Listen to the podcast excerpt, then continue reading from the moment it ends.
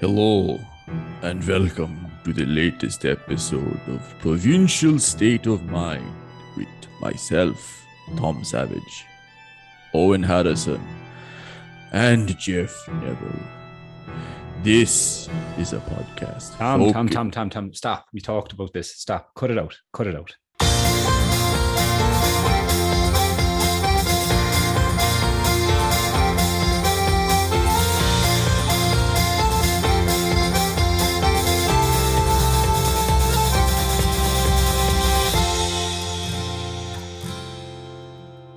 Hello and welcome to the latest episode of Provincial State of Mind with myself, Owen Harrison, Jeff Neville, and Tom Savage.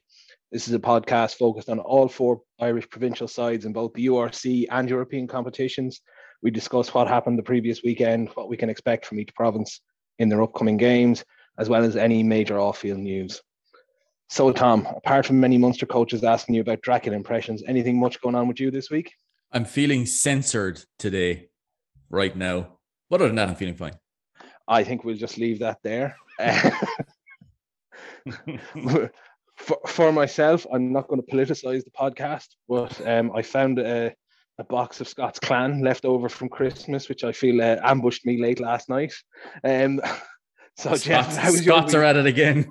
The Scots. It was Burns night. It was appropriate. Jeff, how was your week?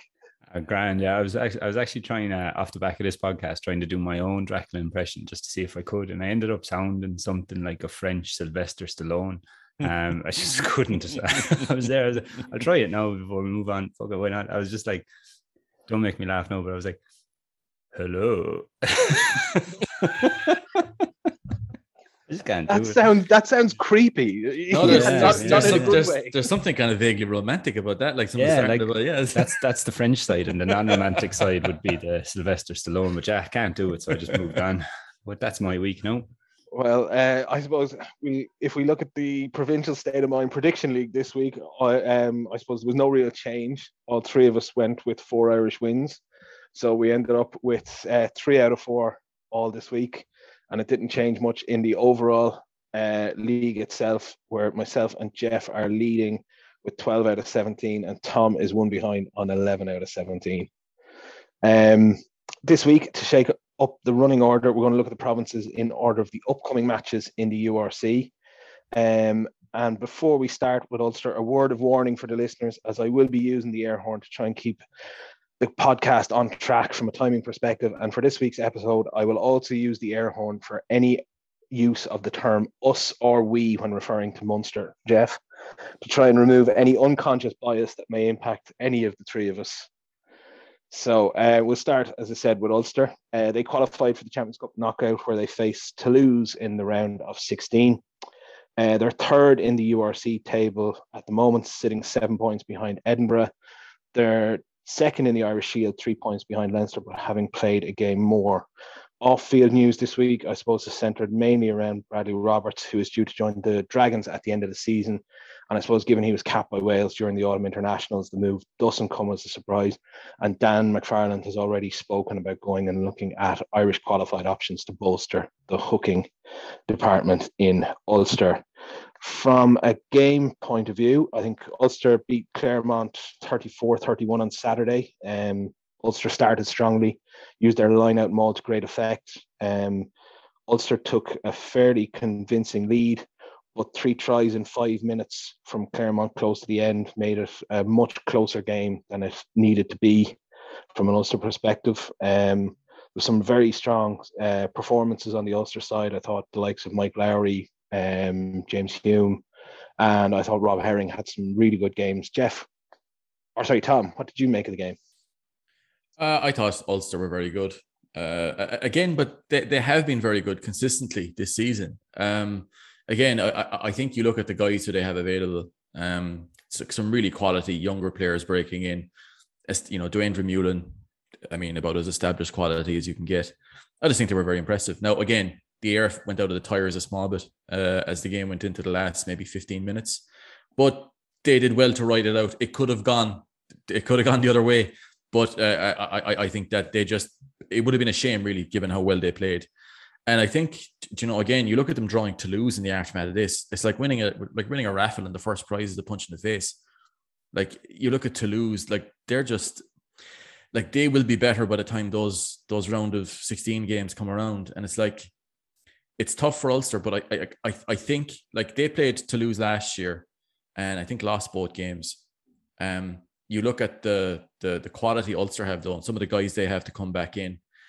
I don't think there's they, they have a whole lot to be too afraid of of Toulouse. I mean, Toulouse, I know Toulouse are, are very good, but I, I, look, I look at Ulster and I look at how well they played here, missing some key guys, uh, and I think that again they're building very very well, and there's a lot of quality that they have already embedded in there and guys to come back to. Uh, I, I'm very very excited for what Ulster can do this season. And uh, as sort of Tom talked about there, I think Jeff, you know, while Ulster's forwards in particular have sort of helped set the platform for their good run this season, it's been Ulster's backline that have caught the eye. Given how well Ireland performed in the autumn, how or do you expect any of the Ulster guys to see much game time during the Six Nations or maybe even the summer tour? Yeah, it's an interesting question. And uh, just to touch on Tom's point there about the last 15 minutes of the game, the air did go out the tires, but the sign of a good team is one that closes it out. And um, I think Ulster showed where they are now. I think an Ulster team of old probably would have maybe coughed up a couple of more points, maybe lost that game. But, you know, we talked about it before, closing out games by hook, by crook, just get the W, and they did. But uh, looking at the backs, yeah, it's, it's an interesting question. Will they get game time? But I think there's two questions again involved in that now, and I'm conscious of the the air horn coming at me again. I was the only one to get it last week. Conspiracy, but we'll move on. Um, they, um, will they get game time? You see, this is the big question now. At the moment, I think when we're talking about Ulster's backs, you're looking at Baloucoune, you're looking at Hume, and you're looking at Lowry. They're the only three involved in the Irish setup, um, if I'm not mistaken. So, I mean, you look at Baloucoune, he's he's a lot of work to get in ahead of the likes of Conway, Earls, and even I'm going to go as far as to say Mack Hansen. Um, I think Mack Hansen's going to fill that that uh, that wing role that Lowe has left behind him. Um, he's got the the fitness for it, the ability for it. He, it's the way he plays with Connacht as well. And I'm not saying the other boys don't like, but I just think Mack Hansen's going to be that guy filling that role. I might be mistaken. Um, I think Lowry has a fight in his hands as well to take the jersey off Hugo Keenan, who has done nothing wrong in a blue or a green jersey since I can remember. I actually don't ever remember him making a mistake, to be honest he is just insanely consistent. And same with Hume. Um, you know, you have Aki, Henshaw, and Ringrose in there as well. And I know Hume can play 12 as well as 13. I prefer him at 13 myself, a bit more space in the ball and that footwork. But I mean, you, you, you look at what they can all do, but so can the guys that are, I suppose, if you'd say it, they're ahead of them. Do you know, they can all do it too. They've also done nothing wrong on the biggest stage in the world. So it's not a case of are they good enough to get there? It's are they surpassing the guys that are there already? Um, you know, I think it's going to be so interesting to watch. And I, I, said it there during the week, and I meant it. Like, it's not that I don't like Ringrose or Aki or Henshaw, but if I saw James Hume start against Wales, I have absolutely no issue with it. Um, I think he's phenomenal. And Lowry the weekend, his try um, against Clermont there was phenomenal, and he was inside Parra's shoulder as that passes in the air. He just just arcs outside him. By the time Parra looks up, Lowry's on his outside shoulder. He has the pace to beat him Raka's there in the wing, doesn't know what to do. Should he cut in, stay out? He stays out. Parra hasn't the pace because he's in the outside cover defense, can't get around. It's a brilliant, like, yeah, he didn't just get the ball and score himself, but it is a brilliant piece of individualism because it's a three on three there. Like, there's nothing really on, but he gets outside that shoulder and scores. Unbelievable pace. We talked about his transition. So, will we see them in green? I genuinely hope so. And I hope it's not just against Italy as well. I hope we see them like in a game maybe against Scotland or against Wales as well. Um, I think England and France would probably be all you know the big guns going, been there, done that kind of guys. But I, I really do hope we see them in uh, in the Irish jersey. Yeah, and I, I think with that it could be a case of injury, um, oh, yeah. letting someone in rather than necessarily someone busting their way in and forcing their way into the team because the guys that are there have played so well and have proven themselves. But I think it may take uh, injury or something like that for someone to get in there. And that's, One that's, of the that, things... that is that is the other side of the coin. Like I mean, it's five very tough games in a very short period of time. Like and all you need is one bad tackle, you know, or one bad ruck entry or something like that. That's all it takes. Like you know. Exactly. And I think maybe one of the other things that Andy Farrell might look at, particularly with Lowry, is that Keenan has played pretty much every game for the last whatever it is, 18 months or so. Um, and you know, I think he may want to see at some point some someone else who can fill into that spot. So there might be hope for Lowry overall within that. Um, I suppose next up then for Ulster is Scarlets at home on Friday night. Scarlets are ninth in the URC, three wins and three losses. But in the last two weeks um, in the Champions Cup, Scarlets have conceded 52 against Bristol and 45 against Bordeaux. And they also conceded, I think it was 50 against Leinster and 43 against Munster. Um, I suppose Dwayne Peel is the Scarlets head coach, and he obviously has strong um, Ulster connections after coaching there. And from, I believe, uh, Cooney and McCloskey um, won't be back from injury for this. Tom, how do you reckon Ulster will get on this week without their internationals as well? Yeah, it'll be tough because the guys who they're going to be missing have played a large part in kind of building up the kind of the Ulster that we that we've seen this season. Um, so I, I, think it'll be difficult for them to come back in. But again, Scarlets are not in a good place at the moment, and I think you have to look at where Scarlets are and and, and kind of appreciate that as as tough as Ulster are going to have it with some of their top guys missing. I think the same story will be true for Scarlets. So I can't look beyond a, a, a big Ulster win at home. Um, I, I think that they have enough quality left over and some good quality young fellas to come in as well. I mean, I'm looking forward to seeing if Ben Moxham can get uh, more of a run in this kind of upcoming little little mini block of games during the Six Nations. I think he's a fabulous player. That's the type of guy who I think can have a massive impact for for Ulster. Great size, really good athlete. Um, but yeah, I, I think that this is an opportunity for Nathan or from is it Neil or Nathan Doak? This is where I turn into a real old man now, where I'm kind of calling a young fella by his dad's name. But like I, I look at that and I like I think that that young Doak fella, that's the fella who can go and have a, a big little mini block here and continue to establish himself even more than what he already has. So when when you're when you're talking about uh, Neil Doak as as the old man and seeing him playing Ravenhill before the TV cameras were allowed up there, sort of thing, is it? That's, that's uh, yeah. yeah. um, so moving on, that Jeff, what do you reckon for this week for Ulster? I think it's going to be an Ulster win. Um, I think I don't think it's going to be a big win because I know they're missing an awful lot of backs, obviously, um, but they're also missing guys like Nick Timoney and Kieran Treadwell, who've kind of, I suppose, just been the lubricant and the cogs of the machine that is their forward pack. Um, you know, Treadwell probably some people were probably surprised when he was selected for the Irish squad. Um, but he's such an explosive player, like, and he does an awful lot of work. Like we talk about um McCloskey doing an awful lot for Ulster to it that allows other people to do the work or to to do their own thing. And Treadwell's exactly one of those kind of players. And Nick Timoney is let's like there's no other word, like he's exceptional um for Ulster and he gives them such a big platform and he's such a good person on the ground as well. Like so, I think they they might struggle a little cohesive wise with that, um, missing those kind of guys. I still do think it's going to be a home win, and the biggest reason behind that is is because they're just they're just killing out games, like, and they're coming out on top, and like winning's a habit. They're in that habit now, and I don't see that habit breaking, to be honest. Yeah, and I'm not going to venture too far beyond you. You guys, I'm going to stick with Ulster on that. I think I don't think it'll be as comfortable. I think the Scarlets, as Thomas said, are in a, a bad state at the moment. Um, I think they're still in transition under Peel and trying to find their their identity, and particularly their, on the defensive side of things. I think the only thing that I see as maybe a, a little bit of a worry for Ulster is their line out with Herring gone, with the um, that there. They use it an awful lot to set their attacking platform and to get it there. And if they don't, and they, they are particularly badly hit at hooker at the moment, I think, in terms of injuries. So on, unless they can, if if they can get that right, I think it should be should be relatively comfortable. But I would have a worry that maybe it won't be the line out and the maul won't be as strong as it has been previously this season. And because of that, they, they may misfire. But I think at home, um, against the Scarlets, they should really have enough to, to get them over the line. So we're going for three three uh, for Ulster on that one. So then next up is Connacht. So Connacht qualified for the round of 16 and now face Leinster in the knockout stages. They're sitting eighth in the URC um, and fourth in the Irish Shield. They're nine points behind Leinster, having played one more game. Off field news there is um, some good news coming for Connacht at the moment. Denis Buckley is back in contention for the game this weekend after, I think, nearly nine months out for injury. Um, and also, Connacht have indicated that they intend to play the first leg of their round of 16 Champions Cup game against Leinster in the sports ground rather than move it to a bigger ground. So there's a big one there for I think for the fans. Um, in terms of their game at the weekend, Connacht lost 37-31 away to Stade Francais.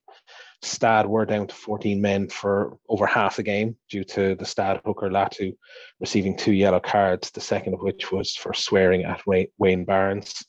Um, Connacht went into the game with two very inexperienced props, with Duggan playing the full 80 and McGrath playing 75 minutes. Um, and I think a lot of the stuff that we've talked about previously with Connacht in terms of their vulnerabilities around the scrum and the maul came through in this game um, as well. Tom, what did you make of the game for Connacht at the weekend?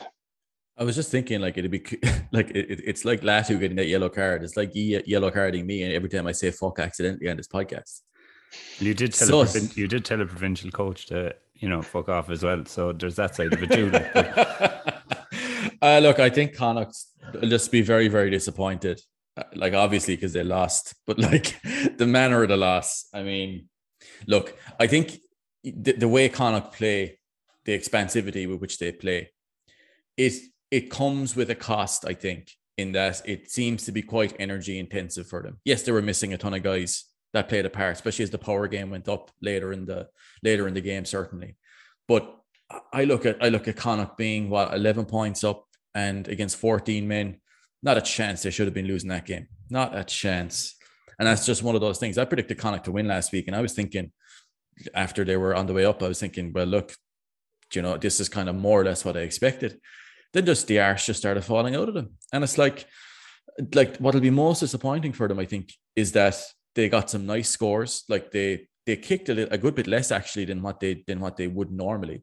Um, it looked like they had uh, Stade Francais pretty much put back in their box to an extent, but they allowed them to keep coming back in. Error started creeping into the game, uh, and Stade and Stade Francais just kept coming. And uh, again, the power played a massive part, but I find it very difficult to to kind of talk away losing to a, a team. Like you can you can carry losing a player for the entire game in the back three I think. Like that's the thing you can kind of you can get over fairly handy.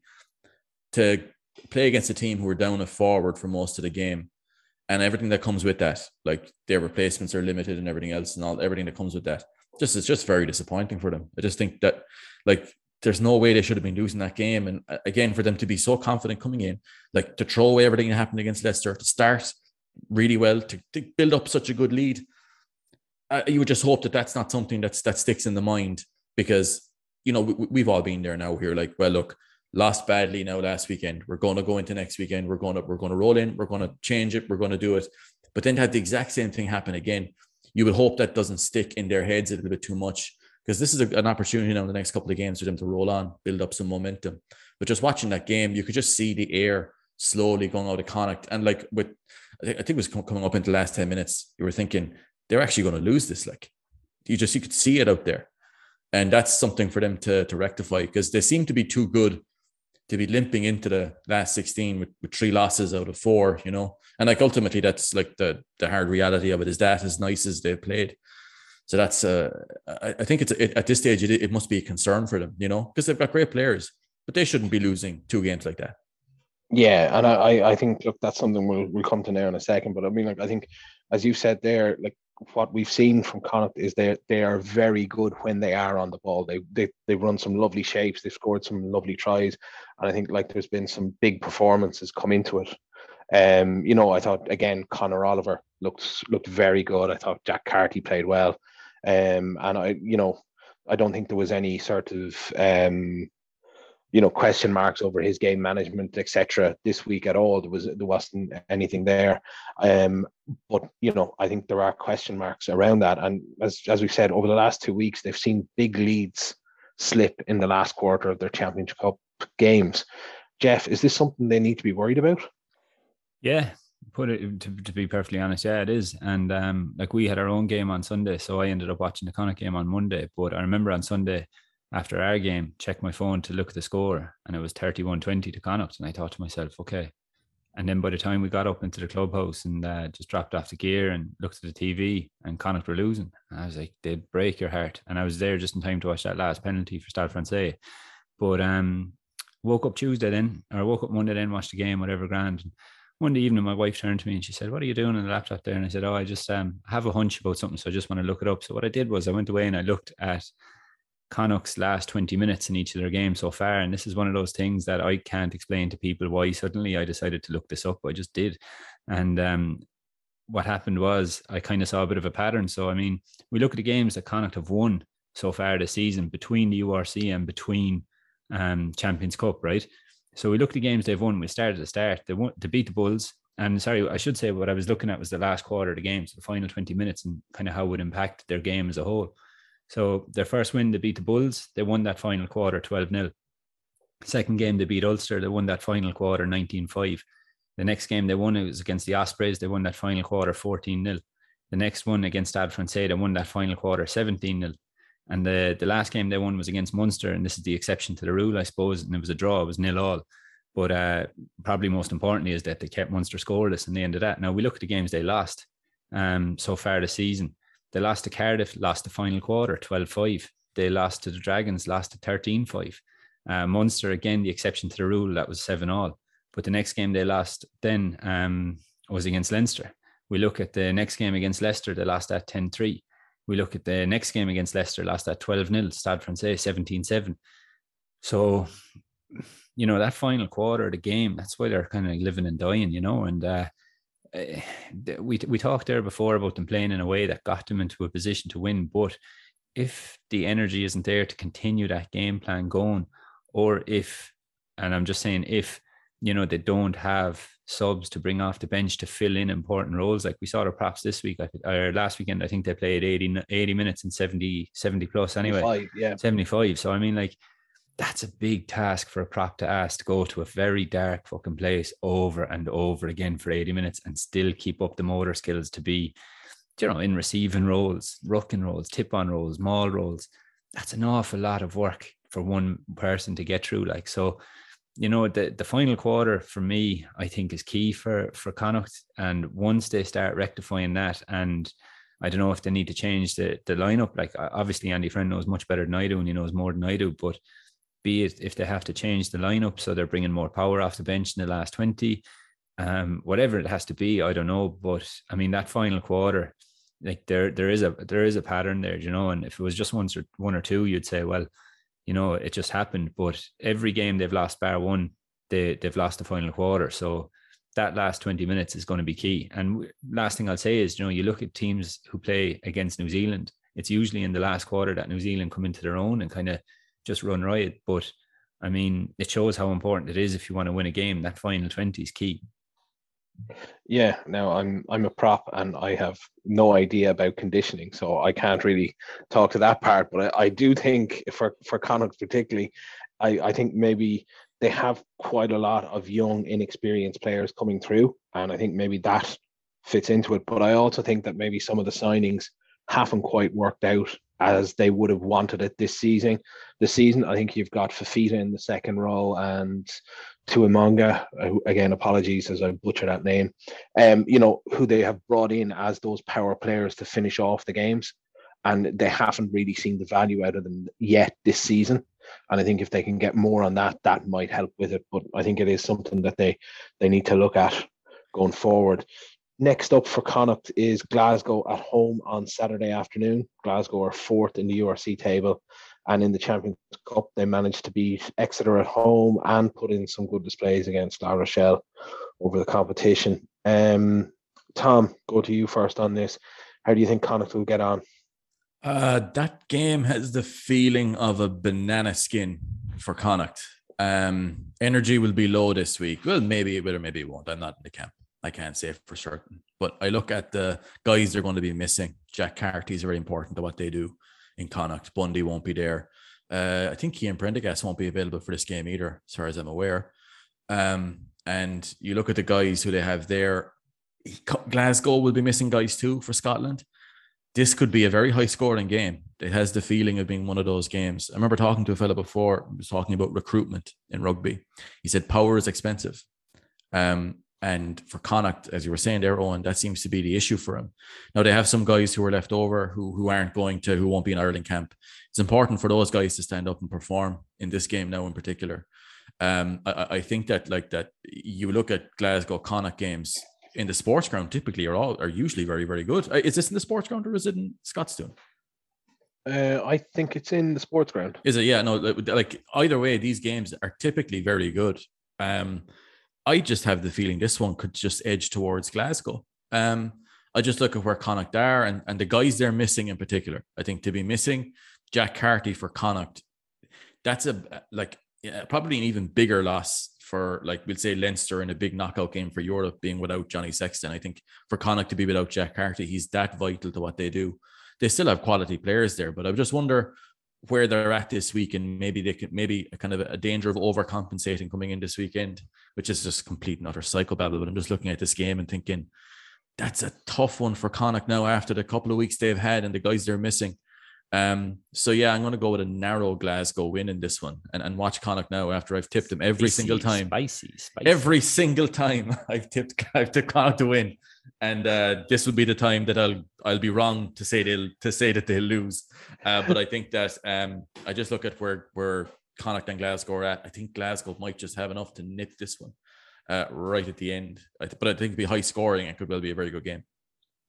I'm actually going to go with Glasgow as well. And my reasoning behind that is I think who Connacht are missing, it's the key, it'll be key players for them. And I think that probably two of the the, the biggest ones there will be the likes of Finlay Bealham, who who's at tight head, and Jack Carty at 10. And I, I think um, the step down from those in terms of quality that Connacht have is, is fairly considerable. Um, and that's no slight on, on the players that are there, but like they're they're Irish internationals and they're they're in that Ireland squad for a reason. And I don't think Connacht have like for like or close like for like um, replacements for them. I know, as you said, Glasgow will be missing their internationals as well, but I just think this could be one of the situations where we see um, Connacht um, being beaten at home. Jeff, what do you reckon this weekend for Connacht? I think I'm going to redeem myself in the eyes of a lot of Connacht fans from my rant there last week, and I'm going to go with Connacht. Um, to be honest with you, and there's a method in my madness. It feels like you know I should be going. I'm going to go with Glasgow because this constant backing of Connacht and then breaking my heart is tough. But I mean that's all part and parcel of the game. I think the back row of we're definitely going to. I'd say if fit, you know, we're going to see Butler. We're going to see Conor Oliver, and we'll probably see, I'd say, Paul Boyle coming in to replace Prendergast like that's a hell of a back row. Their second row units have been going well all season as well. Yeah, the front row's an issue. I think Denis Buckley's a big boost coming in. Marmion Blade, whoever starts at nine, they're international quality nines. Let's be honest with, with ourselves here. Um, yeah, they're losing Bundee, Sammy Arnold, Tom Farrell in the centre. They're quality operators. I know they're missing Mack Hansen. You still have the likes of John Porch, Tiernan O'Halloran in that back three. Um, Glasgow are coming off the back of a bad bait in there last weekend as well. And while the scoreline probably doesn't reflect it, they were second best all around the pitch for the majority of the game. So um, I think Connacht at home. Um, I hope Connacht at home now after saying this, but um, I know I do. I think Connacht at home. I believe Connacht at home still have enough cohesion and enough in the engine to get over the line. That last 20 minutes, like I said earlier, is going to be I think the deciding factor, Tom, like you said, I think it has the potential to be a, kind of one of those games where you look at it and you go, right, defense is optional. But um, I think I'm going to go. I'm going to go with Connacht anyway this this week.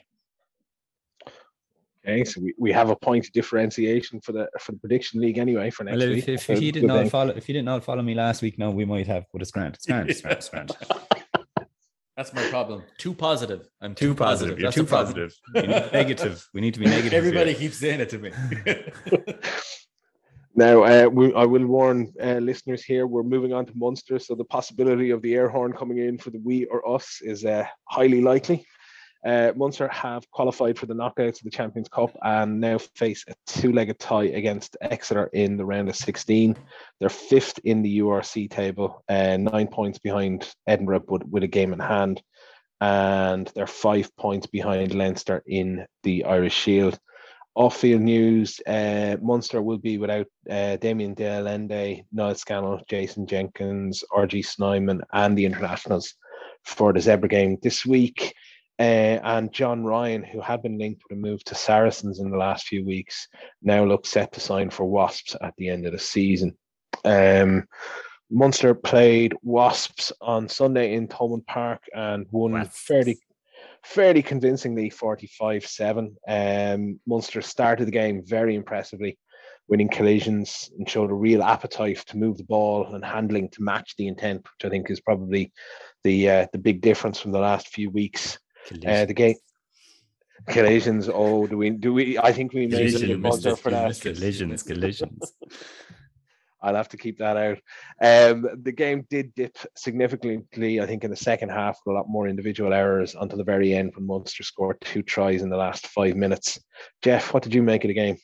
I uh, really enjoyed it, to be honest with you. Um, I felt Munster were very good on top from early on, and I know the score kind of reflects that too. Like, but if we look at their first try, like, and I'm going to say the words, so get that air horn ready. It was a result of winning collision after collision. Like they, abs- yeah, there we are, yeah. But like, it's it absolutely, like they just kept they carried positively in every carry leading up to that first try, and at the end of it, Wasps just had no answer for it. Um, they were on top from early on, controlled the game really well.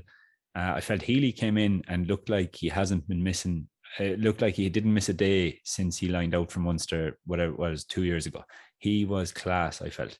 Um, I think the the game time. You know, people talk about kind of. Um, I suppose our Munster's tens getting enough game time for their age and stuff like that. I saw a fact there at the weekend. Thought it was worth throwing in that Ben Healy um, had three caps, I think, last year or in around, and he's now on 23. So like there was 20 caps in the interim, I think, since um since then. So I, I like you know that that idea that Munster's caps or Munster's young players aren't getting caps. You look at John Hodnett, like he's getting loads of game time now as well. You know, guys like this, Alex Kendellen, plenty game time. Um, and if you look at it, Gavin Coombes' game time, actually, when he first arrived in the team, again, it was very limited. And the following year, it absolutely shot up. It's all about development. And I think we'll see that with Ahern. Um, maybe a bit more this season, but certainly next season, we're going to see an awful lot more of him.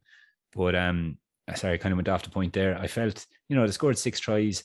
Um, they're four for four in Europe. They played like, you know, it was, it was actually a good question was posed to me during the week since the Van Graan um, news came out. Have the shackles come off the Munster attack and let loose a little bit more?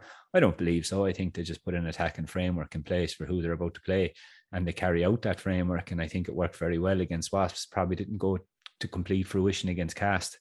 Um, but like we saw in both games against Wasps, it was or Wasps, whatever you want to say it. They, um, Wasps. wa- wasps.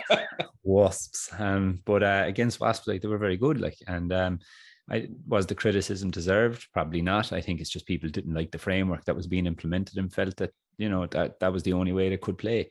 Um, the back three carried for 205 meters. Like that's exceptional. So um, when you when you see that kind of fluidity, um, I felt Munster were very very good. Excellent use of the word of non-use of the word "we" and us there. Jeff. Yeah, yeah. Congra- Ye of little Congratulations, face. Ye of little face. Tom, you're up, buddy. Tom. Yeah, um, I, I'm I'm a real professional when it comes to this. We're talking about my beloved Munster. uh, but yeah, look the the game. I enjoyed it a lot.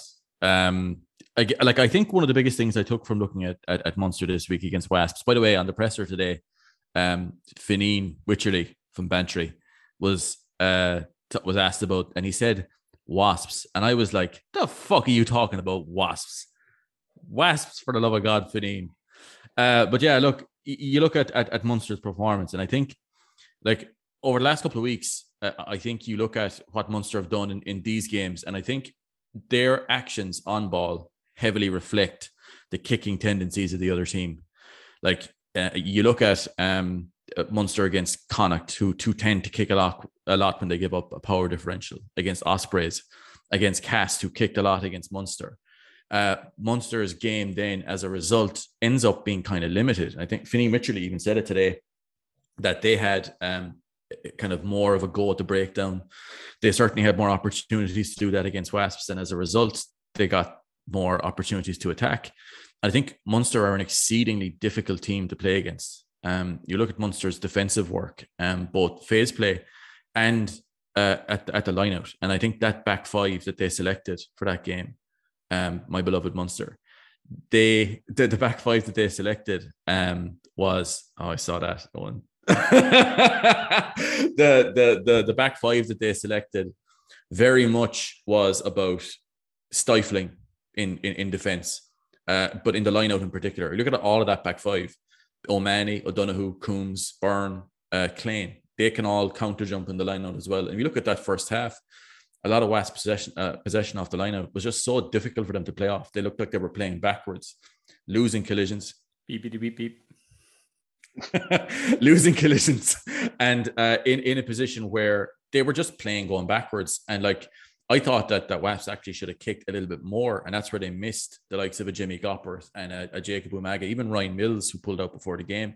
Young Charlie Atkinson, I think, was a little bit naive, a small bit, hung onto the ball a little bit too much, um, and that played into what Munster were looking to do. Once they got the ball in inside that ten meter space, they were able to start running through phases, and and Ben Healy playing with such confidence and such uh, ease out there um, so yeah, look really, really good. And I think you look at where they're at, I think in general, a pretty good place actually.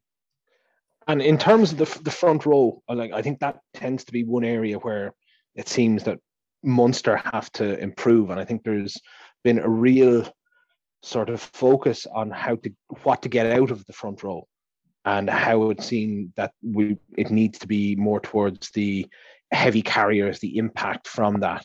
I thought that the, I suppose, the performance of the likes of Archer, Loughman, Barron, Buckley, etc., was very impressive on Sunday. Oh I, oh, I thought Buckley was fantastic, fabulous uh, young player, such aggression in his carry.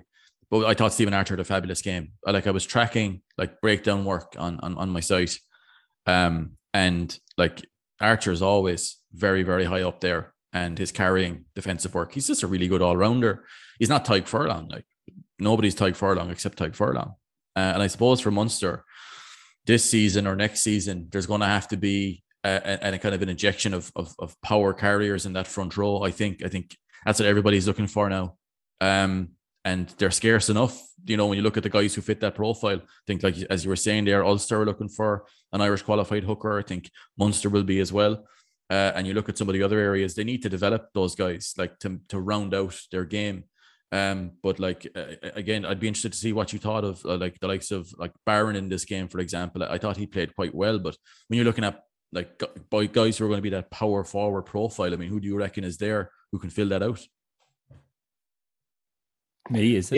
Yeah, yeah. Jeff, do you want to respond to that? Ah, well, I, well, yeah, I think you're dead right in what you're saying. I felt Stephen Archer, for a fellow who probably hasn't got much kudos in the past from an awful lot of people, had probably the best game I've seen him play for Munster in, oh, geez, I don't know, a long, long time. I felt the likes of Barron and that carried like they hated the grass. Um, they were just bitter, I suppose, in their carries, which was um, it's always nice to see.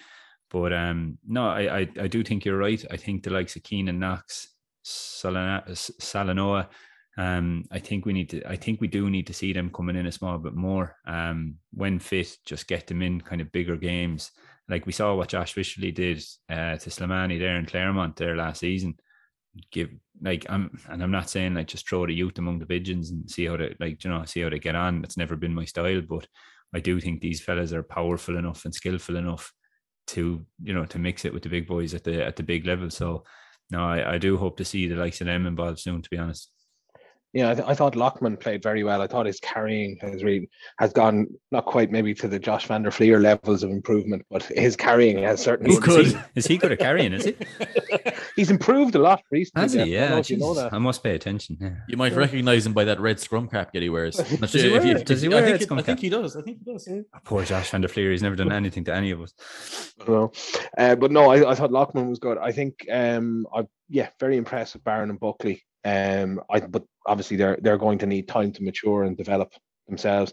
I think uh, I haven't verified the stat, but I saw someone put out a stat that I think it's Wycherley, Knox, and Salanoa have started. I think it's one game between the three of them this season so far. I don't know whether that's that's true or not, but to me, that's the big thing for Munster is that they need to get and get these guys, as you talked about, Jeff, into the starting fifteen they've got to be in there or at least into the 23 for the for the big matches. So when when you're coming up to the champions cup knockout games and things like that it's got to be seeing more of these guys get in. And that's where we're going to see the true change because just buying players in and trying to um, change it that way is not going to happen within the irish model. Um, next up for munster is Zebre away on saturday. Munster will be without their Irish internationals, but Zebre haven't won a game all season. And Michael Bradley was dismissed as their head coach at the start of January. I think I'm I'm going to go out on a limb and suggest that we're all going to say that Munster are going to win this game in terms of the predictions. So I'm going to focus maybe more the question on who we think the fringe players are for Munster that will see some game time and will be looking to impress this week. Um, Jeff, come to you first on that. Um, this might be maybe a bold call, but I'd love to see it. Um, obviously, I'd love to see the likes of Kendellen, John Hodnett at all just playing, get 80 minutes or close to um, under the belt. But a fella I'd love to see been brought in, um, especially after his performance against Wasps. He was playing with Shannon there in the AIL last weekend. Um, an absolute brilliant athlete is uh, Daniel Okeke. I'd love to see him being just brought into the fold and I don't know, like I know there's other names there like Thomas Ahern, and you know, don't get me wrong, I know all these fellas are here too, like, but like he's I felt he had such a good outing against Wasps. You're going over to a team who I don't believe won a game last season either. Like I can't remember their last win. Or no, they beat Benetton, didn't they, last season? Um, but I mean, they haven't exactly been great guns. So why not get these fellas in? Like, and why not get like you mentioned there, you need to see fellas starting games Like, let them. Do you know what I mean? Like, and and I know I'm not the coach, and I know I don't see what happens during the 80 minutes, and I know I'm only going on highlights and match reports. Don't get me wrong, but like at the end of the day, like, you know, what's that old uh, Shanukkel there, Oscar you know, give you the chance and it'll blossom, you know. So, um, I think just get those fellas in, but I'd love to see Daniel Okeke get back in and um, just again minutes under the belt. I think it'll do him the world of good um, and just be that extra boost after a what was a brilliant Wasps performance. Yeah, I mean, I think for me, I'd like to see. You, I don't. I don't think this is a game you can go in and you can start fifteen young guys oh, no, no, and, no, and yeah, do that. It, it, it's got to be a mix and match, and they, they'll obviously have guys identified that they'll want to play for this particular game. I'd, I'd love to see, you know, um, maybe Salanoa get a start here. I think maybe if he, you know, if he's uh, fit and available, I think I would love to, one guy who I think who has been particularly, I won't say hard done by, more unlucky than anything else is Jake Flannery. You know, he's he's been on the bench twice um, in, against Connacht and uh, trying to think who else he was on against uh, Castres, I think it was in one of the, one of the European games, and didn't actually get onto the pitch. He was due to go out to South Africa and would likely to have played there, I think, as well. And I think you know this is a guy who was playing and playing very well with with the likes of Jack Crowley at A level, you know, only earlier this season. And I think he, I I I like what I've seen of him at A level, and I want to see you know whether as he gets more game time, whether how he fits in and how he steps up at the URC level. I think he can he can do a, a really good job for Munster.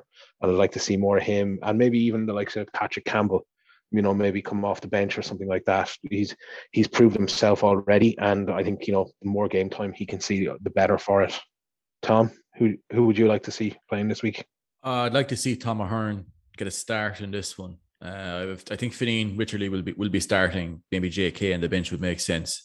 Um, but uh, I, I, again, I'd like to see Daniel Okeke there as well. I, I think I'd like to see him on the bench, certainly. Uh, I think there's some guys, Jack O'Sullivan is a fella who has been unlucky with, you know, the minutes this season. Uh, Jake Flannery did really well for Shannon last week, actually. He's another fella I'd like to see starting.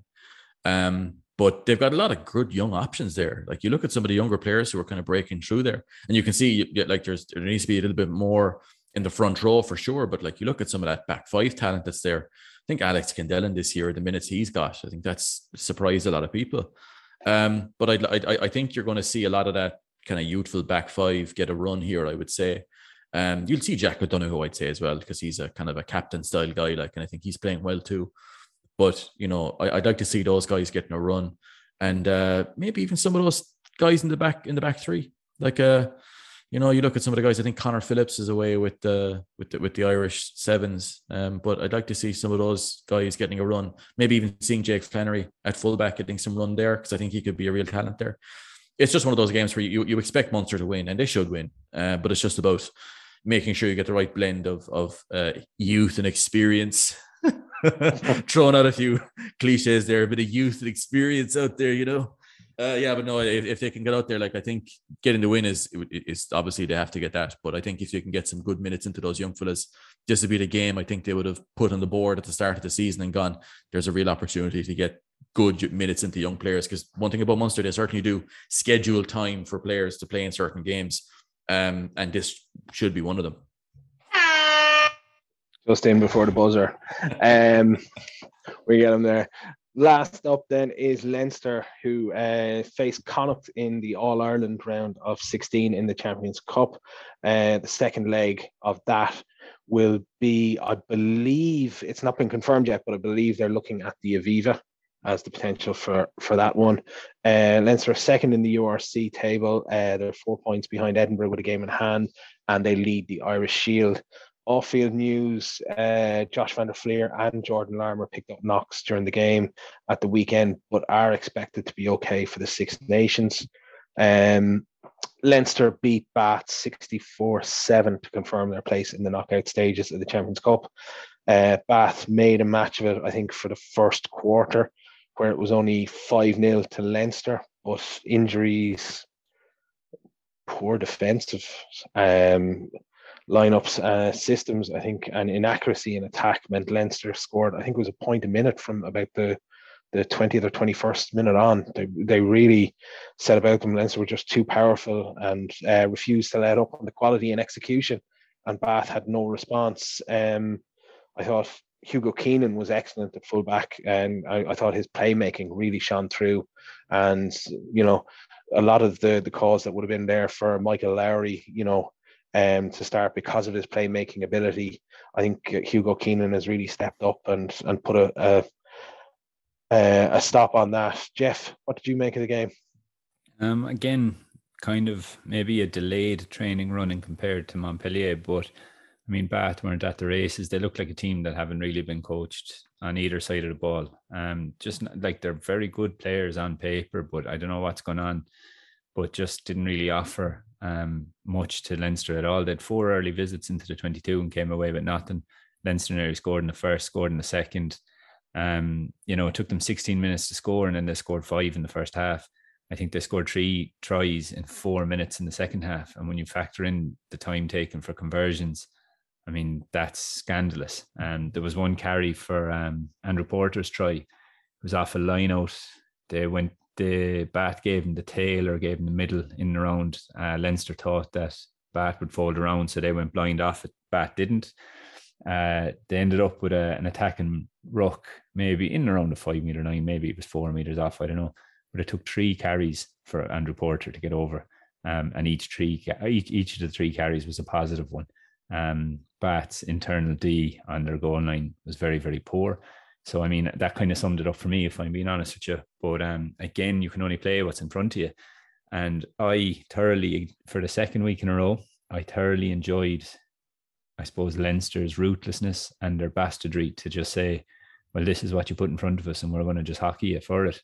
And the reason I enjoyed it so much is probably because when the opportunities were given to Leinster, they capitalised on them.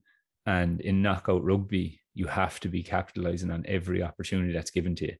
And you can't just you can't just mess it up and hope another one comes about, especially in tight games against the likes of Saracens or your La Rochelle's or your Toulouse's.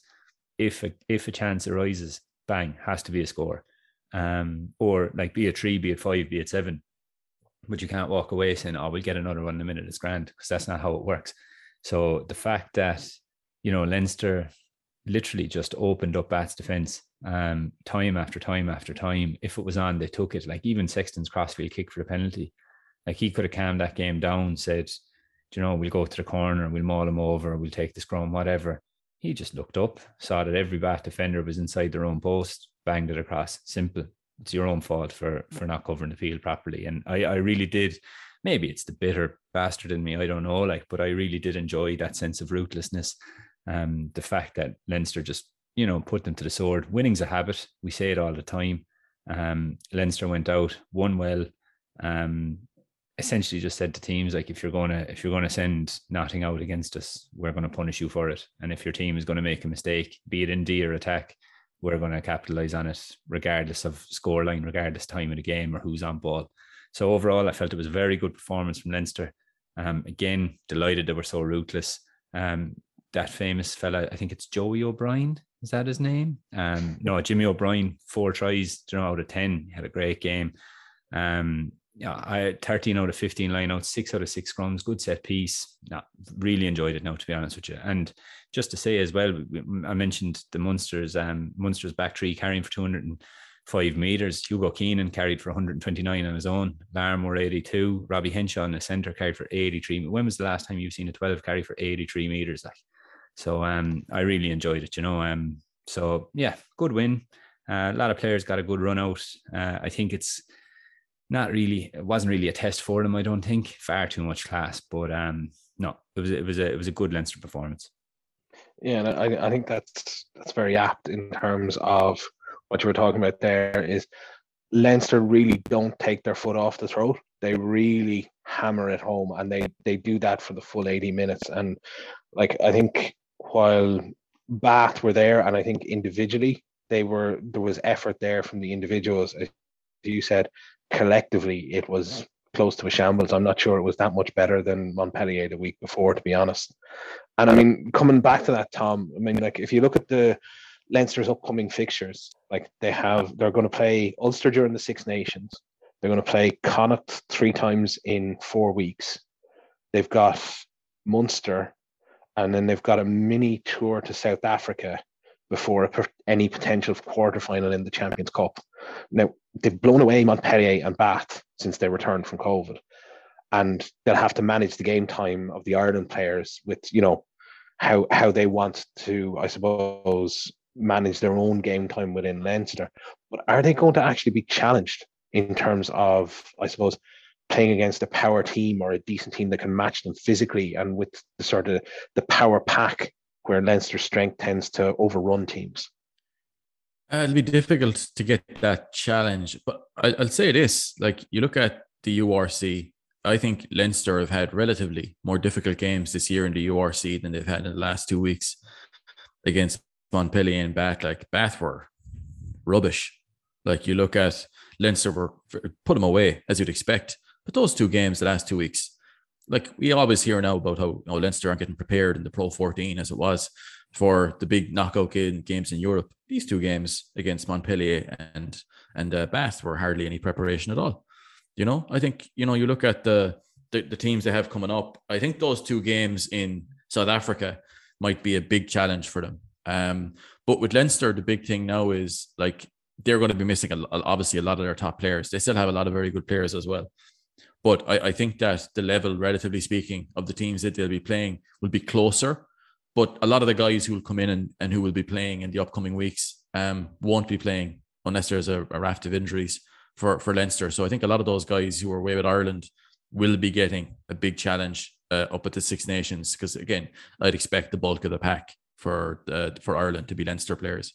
Uh, Henshaw, Ringrose more likely be the midfield. Sexton, obviously, uh, you know, keeping him fit and available will, will be a challenge um, for them because again, if Sexton isn't one of my big takeaways from the Bath game, actually, is just how unendingly elite Jonathan Sexton is. Not dropped off a bit you'd expect from a 36 year old. Not at all. Like he's outstanding. He was so good in this game. Um, and like that's the big challenge. If he's injured for any upcoming game, be it against Connacht or whatever else, that that series has the potential to be tasty. Um, if if Sexton is out, Leinster are easier to beat. They are they are an easier team to beat as long as you can answer that physical challenge. And that'll be the question. Can you answer them physically?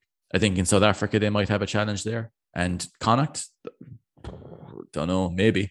But again, I think once it comes to the big teams in Europe, uh, your La Rochelle's, your Toulouse's, your Racing, even, um, there's going to be a challenge for them there. And whether or not they have the power, I think, isn't anything to do with their position in the Pro 14 or URC um, as it is now. It's to do with do they have the power internally there to match these guys? And I think they're close, but I think have they moved on significantly from last season?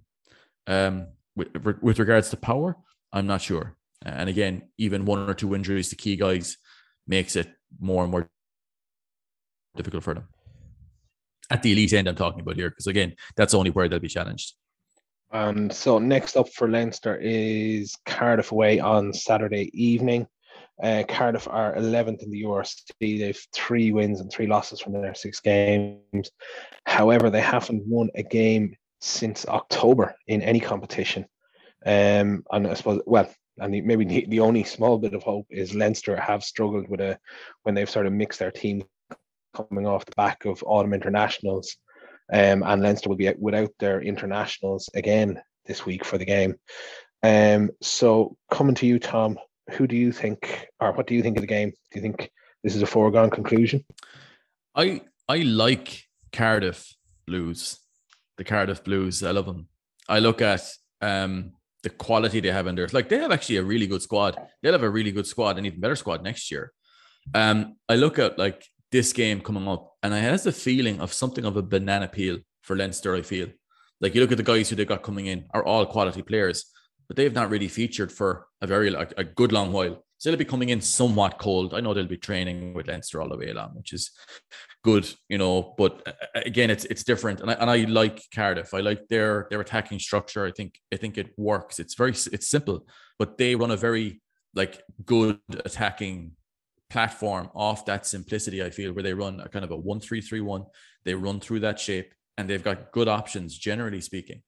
Um, I think it could be relatively tight. Um, I, I think if Cardiff get up to a good start, um, they should be able to like score tries against this Leinster side. But again, you can't look beyond Leinster's quality either. Although I will say they are missing one or two guys who would, you know, typically give them that bit of a power boost that they've always used in in these type of games traditionally.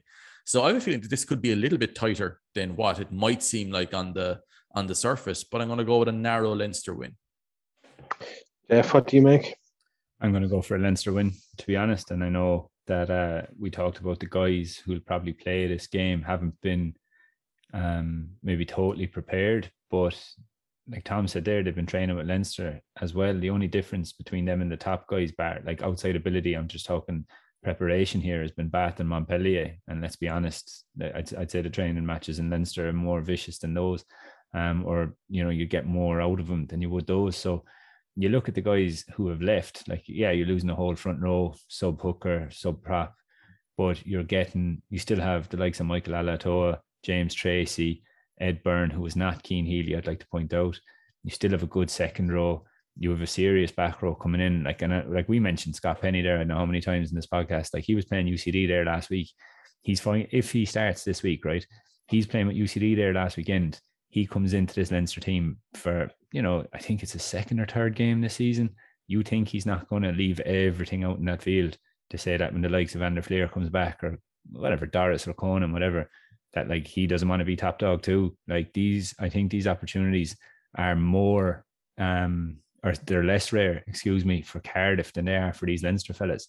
And I think that once the team is named, we're going to see a very good team on paper, but you're also going to see 23 individuals who are literally fighting for game time.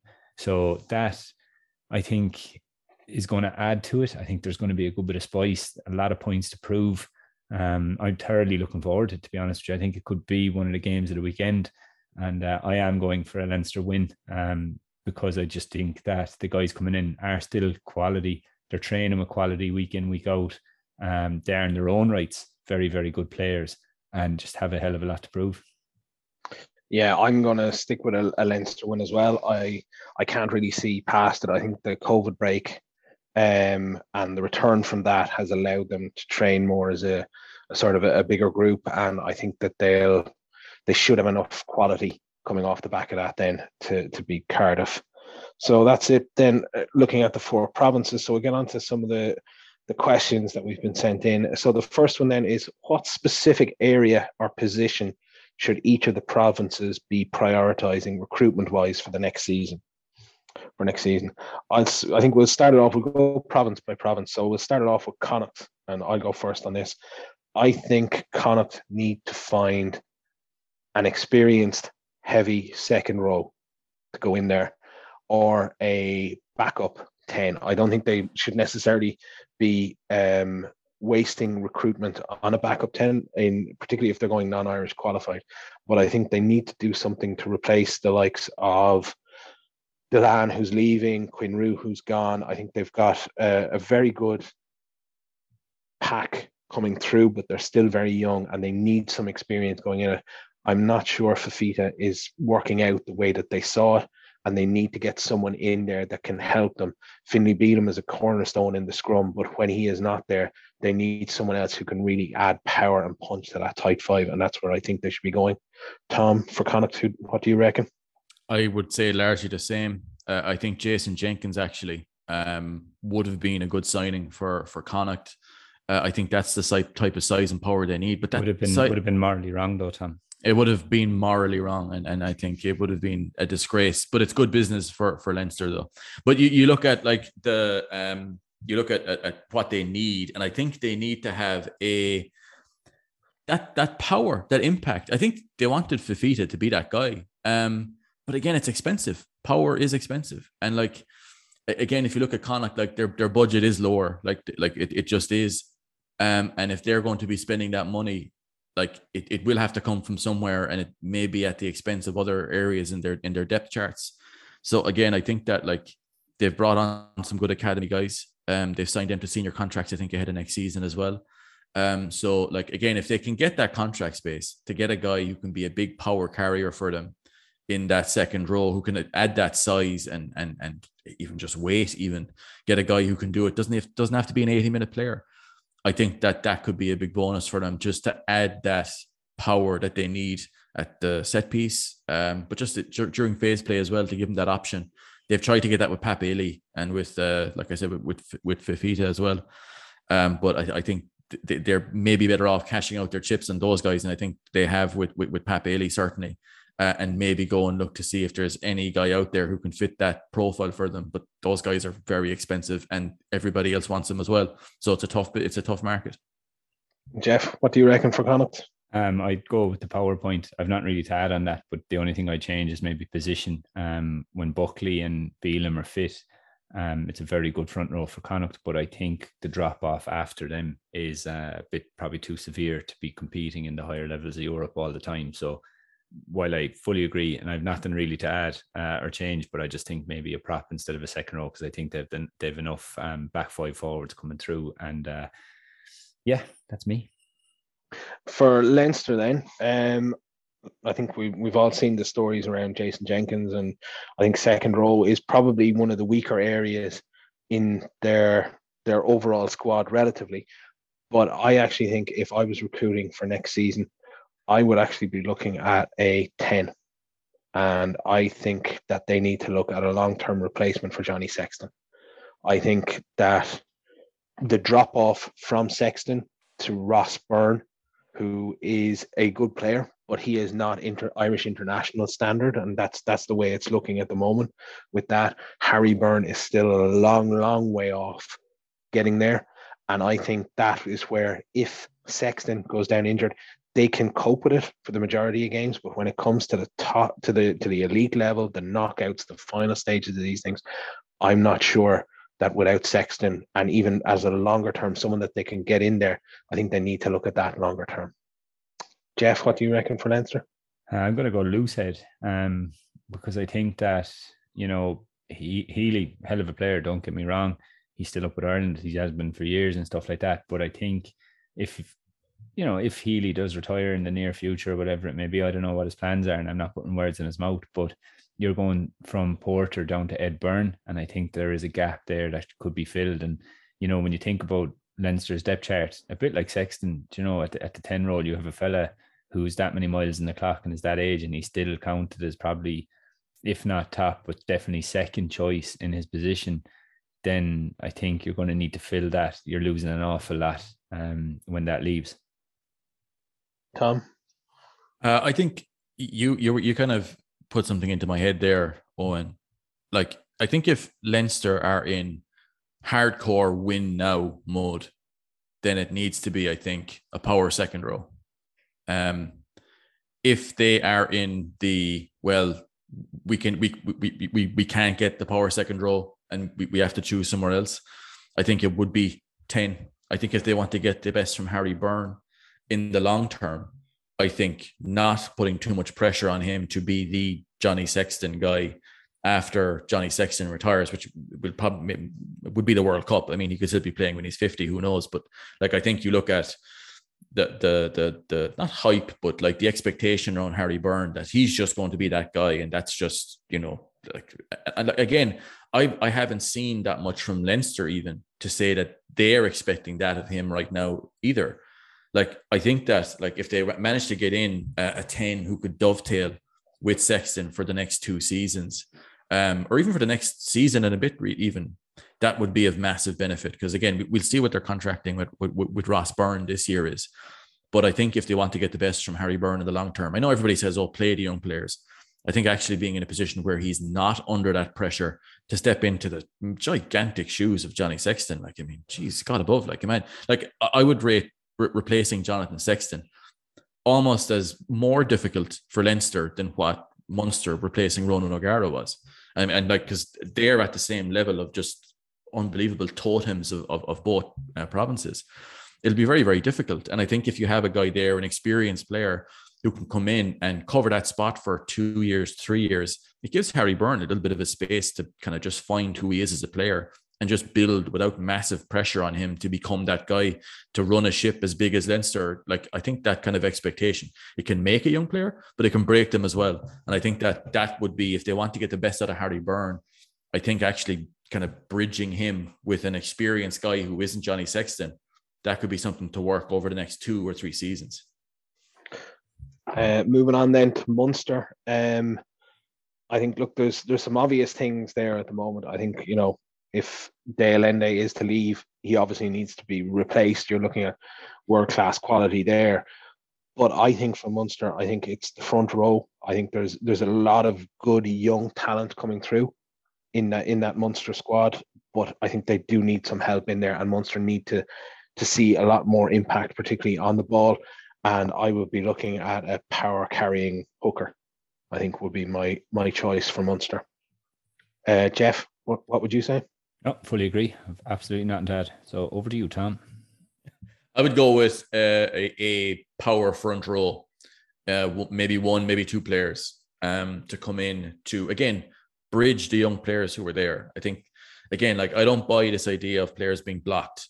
I, I think that world class players or guys who are going to be world class can never be blocked. I just don't think that exists. I think you get in a, a, guy who can come in to help to bridge those players from where they are, which might be different elements of of rawness to a certain extent. I think Scott Buckley can be a serious player. I think if you want to get the best out of Scott Buckley, you pair a power hooker with him for the next two seasons who can help to develop him up and not teach him how to be a, a hooker. Because again, like you might get a guy who might be only a few years older than him, but you're allowing him the space to become that guy by having his uh, his minutes managed, coming off the bench in certain games, replacing this guy, training alongside him every day. Uh, and again, I think that for Munster to do well, I think you look at getting in a power front row, one or two players, maybe hooker, maybe somewhere else. You look at that and go, okay, that will help develop other players too because of the profile that they, these guys can put on the game, win collisions, win. Oh God, I said it again. Uh, and, to, but basically to have that as a as a way to help the other younger players to be playing on the front foot, and I, I think that that in itself could be something that they I think they do actually need to do. Um, there's no real other areas I think that are massive priorities except for that. And then finally for Ulster, I'll go ahead um, very quickly on this. I think for Ulster, the two things that I think they need is I think they need um, big ball carriers potentially in their tight five, and I also think that they need to find a an elite level ten if they want to kick on and be and really chase for silverware. I think they could probably get more bang for their buck out of an elite level ten quickly. I think it would also help with the development of Doak um, at nine and take sort of more of the or say take the game management off um, Cooney, who who who does seem to to um, be relied upon an awful lot for that. Uh, Tom, what do you reckon for Ulster? I agree. Ten. That'd be my main area of recruitment. Really, I think they're they're they've got really good options elsewhere. Um, I think ten for me would be where I'd go. And Jeff. Yep, ten. And it's like Billy Burns's a fine player, and I love him as a footballer. But in terms of the elite Europe, you need a fella at ten, or you need a player at ten who is just going to absolutely quarterback the game. And you want to QB1 in those situations. So uh, I'm going to go with 10 2. Perfect. Next question then is how far do you think each of the provinces will go in the knockout stages of the Champions Cup? So it's Ulster Toulouse uh, against Munster and Exeter in sort of moving up to the quarterfinal, and then you're Connacht Leinster versus Leicester Clermont. Um, I go first on that. I think over two legs, Toulouse will be too powerful for Ulster unfortunately. I think if it was a one off knockout game, I'd give Ulster more of a chance, but I think over two legs, Toulouse's uh, quality will see out. I think Munster have a decent chance and will go ahead to make it a quarter final against Toulouse. Um, on the flip side of that, I think Leinster again will be too good for Connacht um, over two legs. And I think Leicester will see out Clermont, but I don't see anything other than a Toulouse against Leinster um, semi final. Jeff? Um, I do think Toulouse over two legs, yeah, against Ulster. I really like Ulster. Um, and they do have the ability to close out games, but like Toulouse just need an inch, literally an inch, and they're gone. Um, Munster Exeter, I think, is a, not as straightforward because I think if Munster go to play Exeter with a power game against Exeter, a team who just like to kick the shit out of fellas for 80 minutes, I don't know how far they'll get. Um, but look, I'm just going to go um, with Munster to be honest with you because, like, your beloved are, Munster, they, they, are my team. Let's face it. Uh, Connacht Leinster, I think. Um, Connacht just have too many problems in the last 20 minutes um, for me to see out Leinster, who are just absolutely ruthless. And even if they stand toe to toe for an hour, um, I think Leinster will just continue putting that foot on the throat. I think Leicester have kind of, I know they've lost one game this season to Wasps or Wasps, but they've pretty much forgotten how to lose. Winning's a habit. They're in that habit. So I see them overcoming uh, Clermont. I see Toulouse beating whoever plays against Munster Exeter. I see Leinster. Um, do you know what? I'm actually going to go with Leicester beating whoever wins against Connacht versus Leinster, just because again they just grind out games, set piece monsters, just love it. So I'd probably go with a lose Leicester final, which means it'll be anything but. Tom, what do you reckon then? Uh, I think all of the Irish provinces are going to run into power teams coming up once it comes up to the last the last four. That all whoever it is gets through will find very difficult to handle. I look at Leinster as the guys being in the best spot at the moment to to possibly get to a final and win it. Uh, but again, I think one or two injuries there in their pack in particular, and trouble. Injuries to Johnny Sexton, trouble. Um, and again, you're missing your best players means you're less likely to win games. Isn't exactly revolutionary, but you look at where Leicester or where Leinster rather have run into trouble against La Rochelle. Power, and again, you can talk about prep in the URC, but if you don't have the power, it's it's difficult to get in. I think if Munster can get Jason Jenkins fit, which again is a it's a massive question mark, I think he can add elements of that. And again, you know, if you look at Munster with an RG Snyman in there, it's a different story again. But look, he's not going to feature this season, or I'd be very surprised anyway. I think Munster will more than likely beat Exeter, um, my beloved Munster. I think um, I look at um, Leinster will beat Connacht. I think that that has the potential to not even be all that close. Um, I think Ulster and Toulouse will be a very difficult one for Ulster. Like they're just desperately unlucky to catch that draw. Like there's a bit like Munster last season, who who who came through quite well and, and drew Toulouse as well in, in the last 16. Um, I think Toulouse will go through there. Munster Toulouse it depends on what Munster have learned from last season, and again, it depends on the size and that of the guy. And like if, if they have Jason Jenkins back, I think he can add a little bit of a power differential there again. And if that's there, maybe. But again, I'd be surprised. I think I'd, I'd look at Toulouse there as being favourites. Again, I think it comes down to how they manage that size differential, that power differential. Because at the elite levels of Europe, like that's where it comes in for me, anyways. The main main differential. Look at what Will Skelton did with La Rochelle last year to, to Leinster. He was a colossal player for them and you know Alldritt and uh, Uini Atonio and all these other guys. And I think La Rochelle have just bought in more size to help hashtag KBA. So you look at the the guy the, like that power question will be a one that I think all the Irish provinces, once it gets to the real business end, will find it very very difficult to answer. Just to jump in there, sorry, Owen, just to cut across you. There's two things actually I just want to say quickly. The first is, and I wanted to say it earlier and I didn't, but when Connacht were given the option to move their game to a bigger stadium or something like that, I couldn't be happier that they decided to have it in the sports ground. Fair I, fuck a- to 'em. I absolutely love that. And it's turning around to their fans and saying it's the first knockout in Europe and we're playing it at home. Absolute sheer class. That's the first thing. And the second thing is, wouldn't it be so good to see all four provinces get?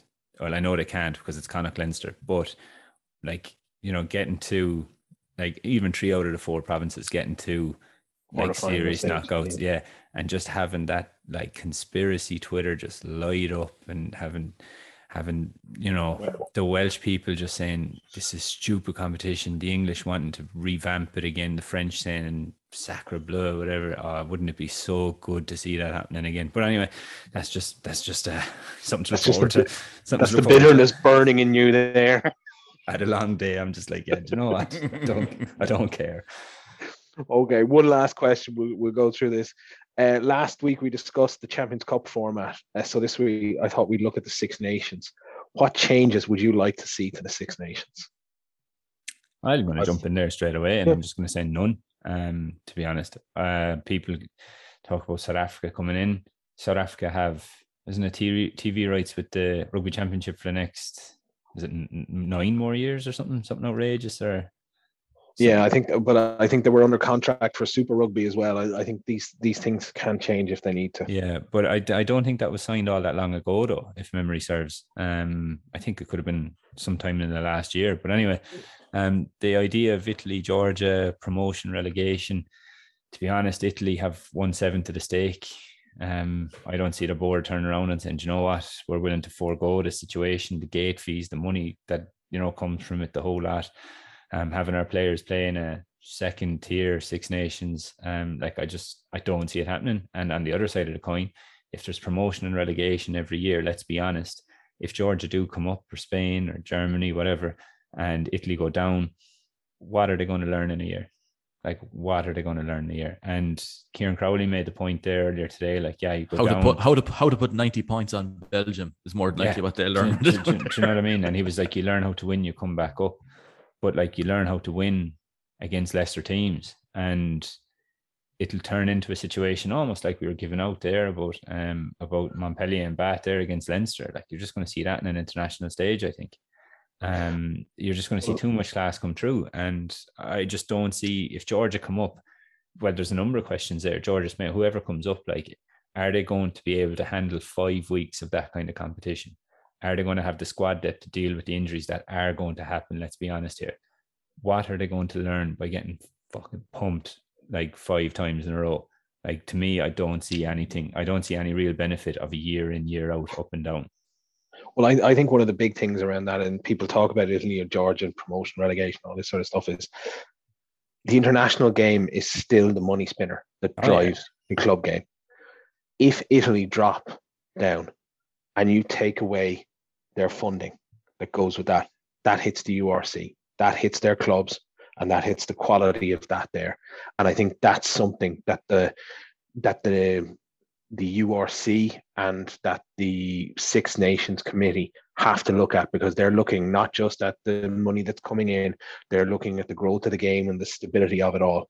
And if you have a team that is coming up and down and you're affecting what is effectively a pro league and you can't get Georgia set up, you're not going to get them set up as a pro team within the URC that quickly and you can't have teams coming in and out of it like that.